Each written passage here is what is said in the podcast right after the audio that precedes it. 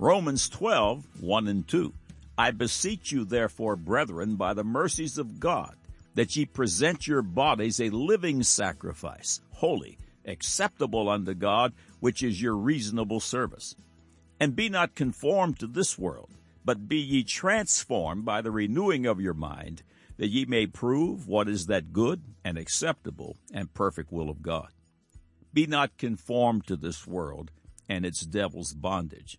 We are directed to separate ourselves from its ungodly influences at all levels, including ungodly entertainment. Instead of being conformed, the believer is commanded to be transformed by the renewing of your mind. Neuroscience knows this transforming process is neuroplasticity, understanding that words literally transform the physical structure of the brain. Putting on the mind of Christ, whose name is the Word of God, is the transfusion of God's living words into your word made and word based brain. These glorious words of life change everything, even the physical dimensions of the human brain. Thousands of years before today's latest scientific discoveries, the inerrant word of the living God found in your majority text Holy Bible stakes out the correct position. The miraculous transforming process begins at the place Jesus Christ calls born again. John 3 3, Jesus answered and said unto him, Verily, verily, I say unto thee, except a man be born again, he cannot see the kingdom of God. Have you been born again? Will today be the day when your literal transformation begins? Will today be the day all your sin and shame are thoroughly washed away and your bondage is broken? Make your move for Jesus now. Click on the Further with Jesus for childlike instructions and immediate entry into the kingdom of God. Now, for today's dose of transforming word therapy. God said Genesis 6 1 through 4. And it came to pass when men began to multiply on the face of the earth, and daughters were born unto them, that the sons of God saw the daughters of men that they were fair, and they took them wives of all which they chose. And the Lord said, My spirit shall not always strive with man, for that he also is flesh, yet his days shall be a hundred and twenty years. There were giants in the earth in those days, and also after that, when the sons of God came in unto the daughters of men, and they bare children to them, the same became mighty men, which were of old men of renown. God said, Deuteronomy 3 verse 13, And the rest of Gilead and all Bashan, being the kingdom of Og, gave I unto the half tribe of Manasseh, all of the region of Argob, with all Bashan, which was called the land of the giants. God said Numbers 13:33. And there we saw the giants, the sons of Anak, which come of the giants, and we were in our own sight as grasshoppers, and so we were in their sight. God said 1 Samuel 17, 4 through 10, 20 through 24, and 44 through 51. And there went out a champion out of the camp of the Philistines, named Goliath of Gath, whose height was six cubits in a span. And he had an helmet of brass upon his head, and he was armed with a coat of mail, and the weight of the coat was five thousand shekels of brass. And he had greaves of brass upon his legs, and a target of brass between his shoulders. And the staff of his spear was like a weaver's beam, and his spear's head weighed six hundred shekels of iron, and one bearing a shield went before him. And he stood and cried unto the armies of Israel, and said unto them, Why are you come out to set your battle in array? Am not I a Philistine, and ye servants to Saul? Choose you a man for you, and let him come down to me. If he be able to fight with me and to kill me, then will we be your servants. But if I prevail against him and kill him, then shall ye be our servants and serve us. And the Philistines said, I defy the armies of Israel this day. Give me a man that we may fight together. And David rose up early in the morning and left the sheep with the keeper, and took and went as Jesse had commanded him. And he came to the trench as the host was going forth to the fight, and shouted for the battle. For Israel and the Philistines had put the battle in array army against army. And David left his carriage in the hand of the keeper of the carriage, and ran into the army, and came and saluted his brethren. And as he talked with them, behold, there came up the champion, the Philistine of Gath, uh, Goliath by name, out of the armies of the Philistines, and spake according to the same words, and David heard them. And all the men of Israel, when they saw the man, fled from him, and were sore afraid. And the Philistine said to David, Come to me, and I will give thy flesh unto the fowls of the air, and to the beasts of the field. Then said David to the Philistine, Thou comest to me with a sword, and with a spear, and with a shield, but I come to thee in the name of the Lord of hosts, the God of the armies of Israel, whom thou hast defied. This day will the Lord deliver thee into mine hand, and I will smite thee, and take thine head from thee, and I will give the carcasses of the host of the Philistines this day unto the fowls of the air and to the wild beasts of the earth, that all the earth may know that there is a God in Israel. And all this assembly shall know that the Lord saveth not with sword and spear, for the battle is the Lord's, and he will give you into our hands. And it came to pass when the Philistine arose and came and drew nigh to meet David, that David hasted and ran toward the army to meet the Philistine. And David put his hand in his bag and took thence a stone and slang it and smote the Philistine in his forehead that the stone sunk into his forehead and he fell upon his face to the earth. So David prevailed over the Philistine with a sling and with a stone, and smote the Philistine and slew him, but there was no sword in the hand of David. Therefore David ran and stood upon the Philistine and took his sword, and drew it out of the sheath thereof, and slew him, and cut off his head therewith. And when the Philistines saw their champion was dead, they fled. Man said, Giants, just another biblical fairy tale. Now the record. Welcome to God Said, Man Said feature 846 that will clearly certify the inerrancy of God's Holy Bible. All of these faith building features are archived here in text and streaming audio in defense of the gospel of Jesus Christ. Every Thursday Eve, God willing, they grow by one. Thank you for coming. May God's face shine upon you with light and truth. The Bible is the fountain source of all that is true and holy. The Bible has the answers to all of life's questions. The Bible offers unto fallen man the only way of escape from Satan's bondage Jesus Christ, the ultimate solution. Since the beginning of time, the devil has paraded before the sons of Adam his champions, his academic giants, to defy Holy Writ, but they have failed miserably time after time. They have all been slain with one smooth stone. Speaking of Jesus Christ, 1 Peter 2 6 through 8, wherefore also it is contained in the scripture Behold, I lay in Zion a chief cornerstone, elect, precious, and he that believeth on him shall not be confounded. Unto you therefore which believe he is precious, but unto them which be disobedient, the stone which the builders disallowed, the same is made the head of the corner, and a stone of stumbling, and a rock of offense, even to them which stumble at the word, being disobedient, whereunto also they were appointed. Giants, could they be true? Are the Bible's approximately 200 references to giants certified true by third party experts? Do paleontology, archaeology, historical records, and societal accounts all say yes, there can be no reasonable doubt. God Said, Man Said has published several features addressing the subject of giants over the past decade or so. The mysterious giants have risen again, but this time under the title of the Nephilim. The word Nephilim is found in the NIV and other minority text translations, but in the majority text, Authorized King James Version, the word is correctly translated as giants.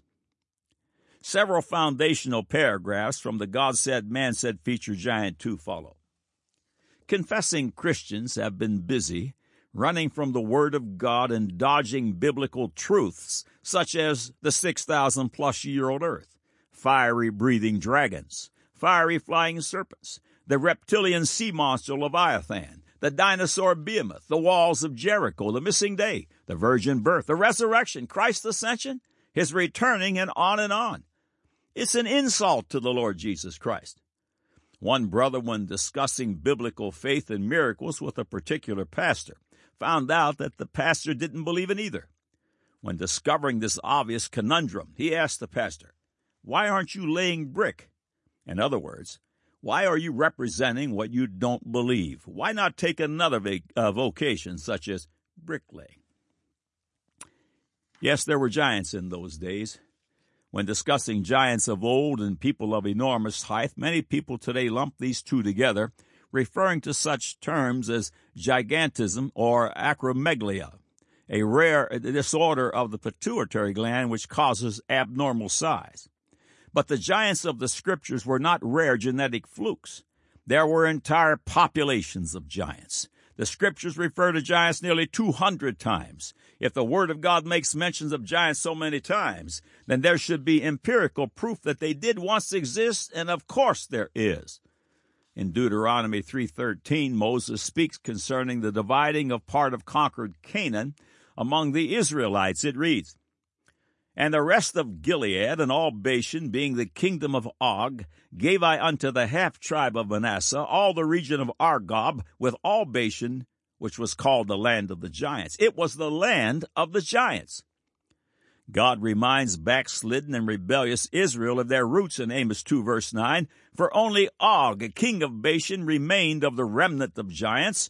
Behold, his bedstead was a bedstead of iron, is it not in Rabbath of the children of Ammon? Nine cubits was the length thereof, and four cubits the breadth of it, after the cubit of a man. Perhaps the first museum was in Rabbath of the children of Ammon, where Og's bed remained. If he used the 18 inch cubit, his bed would be 13 and a half feet long and 6 feet wide, or based on the 22 inch cubit, 16 and a half feet long and 7 feet 4 inches wide give him a foot for head and toe clearance, and you have a giant of twelve and a half to fifteen and a half feet tall. It is reported that German scholar Gustav Dalman discovered the bed of the giant king just where God said it sat. When the spies that Moses sent across Jordan returned, they alarmed the people with a story of ferocious giants. Numbers 13:33. And there we saw the giants the sons of Anak, which uh, come of the giants, and we were in our own sight as grasshoppers, and so we were in their sight. Og, the king of the giants, ruled over sixty cities. God delivered the race of the giants into the hand of the seed of Jacob. Flavius Josephus, one of the greatest historians of all time, writes the following in chapter 5 of the Antiquities of the Jews. For which reason they removed their camp to Hebron, and when they had taken it, they slew all the inhabitants.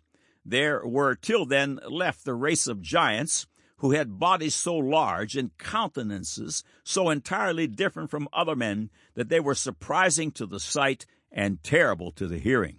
The bones of these men are still shown to this very day, unlike to any credible relations of other men. End of quote. According to the research collected by Deloche, author of the book Giants, Pliny mentions that in the reign of Claudius, AD 41 to 54, a nine foot nine inch giant named Gabarus was brought to Rome from Arabia. Claudius placed him at the head of the famed Deuteric's legions. The giant so awed his troops that some worshipped him as a god. And again, during his principate, Caesar Augustus, 27 BC to AD 14, assigned two giants who towered over 10 feet tall to lead the Roman armies into battle. On account of this remarkable height, writes Pliny, the bodies of the two giants were preserved in the tomb in Sallust's gardens. Their names was Pusio and Secundilla. End of quote. Finally, from Deloche, the following excerpt. In 1970, some huge fossilized footprints that he found in Australia's outback so intrigued Dr. Rex Gilroy, director of the Mount York Natural History Museum on Mount Victoria, NSW, that he began excavations in that area. Over the years, he gathered enough evidence to convince himself that a race of giants once dwelled there. Near Bathurst, Dr. Gilroy turned up some stone implements, hand axes, clubs, pounders, adze, knives, and other tools so huge that only giants with extra large hands and strength could have made any beneficial use of them. He also uncovered some giant molars and other fossilized footprints that measured up to 30 inches in length. The implications are, he wrote in an article detailing his archaeological finds, that men of 12 to 20 feet in height once roamed this continent. Marzulli, in his book on the trail of the Nephilim, lists numerous newspaper reports concerning discovery of giants in the Western Hemisphere. A few of the many headlines and excerpts follow. New York Tribune, February 3, 1909, skeleton 15 feet high unearthed in Mexico. News was received here Monday from Mexico that Ixtapalapa, a town 10 miles southeast of Mexico City, there had been discovered what was believed to be the skeleton of a prehistoric giant of extraordinary size. A person, while excavating for the foundation of a house on the estate of Augustin uh, Juarez, found the skeleton of a human being that is estimated to have been about 15 feet high and who must have lived ages ago, judging from the ossified state of the bones. The discovery of the skeleton has revived the old Aztec legend that in a prehistoric age a race of giants lived in the valley of Anahuac, a name given by the aboriginal Mexicans to that part of Mexican plateau nearly corresponding to the modern valley of Mexico City. Scientific American, August 14, 1880, page 106, Ancient American Giants. The Reverend Stephen Bowers notes in the Kansas City Review of Science the opening of an interesting mound in Brush Creek Township, Ohio. The mound was opened by the Historical Society of the township under the immediate supervision of Dr. J.F. Everhart of Zanesville. It measured 64 by 35 feet at the summit, gradually sloping in every direction, and was 8 feet in height. There was found in it a sort of clay coffin, including the skeleton of a woman measuring 8 feet in length. Within this coffin was found also the skeleton of a child about three and a half feet in length, and an image that crumbled when exposed to the atmosphere. In another grave was found the skeleton of a man and a woman, the former measuring nine and the later eight feet in length. In a third grave occurred two other skeletons, male and female, measuring respectively nine feet four inches and eight feet. Seven other skeletons were found in the mound, the smallest of which measured eight feet, while others reached the enormous length of ten feet. The Vancouver Sun, August 18, 1922. Mexico City, August 17. The Department of Agriculture yesterday received from an agent of Tiburon Island, Gulf of California, the skeleton of a primitive man more than 10 feet tall. It was found a few days ago. Other bones of similar size have been encountered. Anaconda Standard, April 29, 1890. The Pony Express says that one day last week, carpenters on the Isdale irrigating ditch unearthed a skeleton of mammoth proportions. By actual measurements, it was 13 feet and 2 inches in length. The circumference of the skull, when measured, was found to be 37 inches. The feet were 21 inches in length. This is the second discovery of this kind made near Pony during the past year. Ed Sparrow, while sinking a shaft on his mine near Richmond Flats last June, exhumed a skeleton of even larger proportions than the one in question. From the thigh down, it measured five feet and three inches and was 17 feet in height. It is supposed that these skeletons are descendants of the historical tribe of giants known as Polos. The curiosity is now on exhibition at Dr. Cooper's office. The Times Dispatch, February 11, 1907, page 8. This discovery recalls that six months ago, the skeleton of a giant was discovered in a cave near Bristol by workmen who were opening a stone quarry. The bones showed their former possessor to have been fully 10 feet in height. E.C. Huffaker, formerly of the Smithsonian Institution, expressed the opinion that this skeleton was that of a prehistoric giant. End of quotes. There were tribes of giants in the Bible, namely the descendants of Anak, the Anakims, a grouping of the Amorites, the Emims, the Zamzumims, and of course the famed Goliath, slain by one smooth stone. The accuracy of Scripture is continually challenged, but never bested. Never. God's Word is the place to build a life that will last forever. End of. Yes, giants, even as the Word of God so accurately reports. The most famous of the giants is the nearly 10 feet tall Goliath, the Gittite, a Philistine from Gath. And rabbinical literature, additional information concerning Goliath is recorded. The following excerpts are published in the Jewish JewishEncyclopedia.com. Goliath was of ignoble birth. His mother is said to have been Orpha, who, after making a pretense of accompanying Ruth, her mother in law, and walking with her forty paces, had left her and had led a very profligate life, so that Goliath her son was of uncertain paternity. She bore besides Goliath three other giants. In defying Israel, Goliath boasted of having slain the two sons of Eli, captured the, the holy ark, brought it to the house of Dagon, where it stayed seven months, and having led the van of the Philistines in every war, scattering the enemy before him like dust. End of quote. It is interesting to note that Goliath is said to have been one of four giants born to Orpah, a daughter in law to the Naomi of the Bible. Their story is recorded in the book of Ruth in the Old Testament. Ruth was sister in law to Orpah and also daughter in law to Naomi. Both Orpha and Ruth were Moabites. According to rabbinical uh, literature, Orpha, daughter in law to Naomi and sister in law to Ruth, was the mother of Goliath. Orpah's husband, Naomi's son, died. Orpah left her mother in law to return unto her own people. Orpah's sister in law, Ruth, was also married to a son of Naomi who died, but she decided to return with her mother in law to Israel, where she married Boaz. Ruth then gives birth to Obed, who is the father of Jesse, who is the father of David, making David Ruth's great grandson. How about that? 1 Samuel 17 1 and 2. Now the Philistines gathered together their armies to battle, and were gathered together at Shochoh, which belongeth to Judah, and pitched between Shochoh and Azekah and Ephesdammim. And Saul and the men of Israel were gathered together and pitched by the valley of Elah and set the battle in Ray against the Philistines. In this passage, the armies of the Philistines were encamped between Shochoh, being situated about fifteen miles from Bethlehem, where David was born and raised. The armies of Israel pitched by the valley of Elah. Keep these locations, Shochoh, Azekah, and Elah, in mind as you review the following astounding paragraphs published in the July 2, 2004 issue of the International Jerusalem Post. The gentle heights of Tel Succo in the south and Tel Azekah in the north slope down like a mother's thighs into the Elah Valley. Filled today with blazing sunflowers, this valley is a womb. From here, the legend of David and Goliath was born. From here, the Palestinian refugees set out to the hills in the distance 56 years ago, and from here, a renewal of modern Israeli settlement emerged. We saw ourselves living on the remains of King David.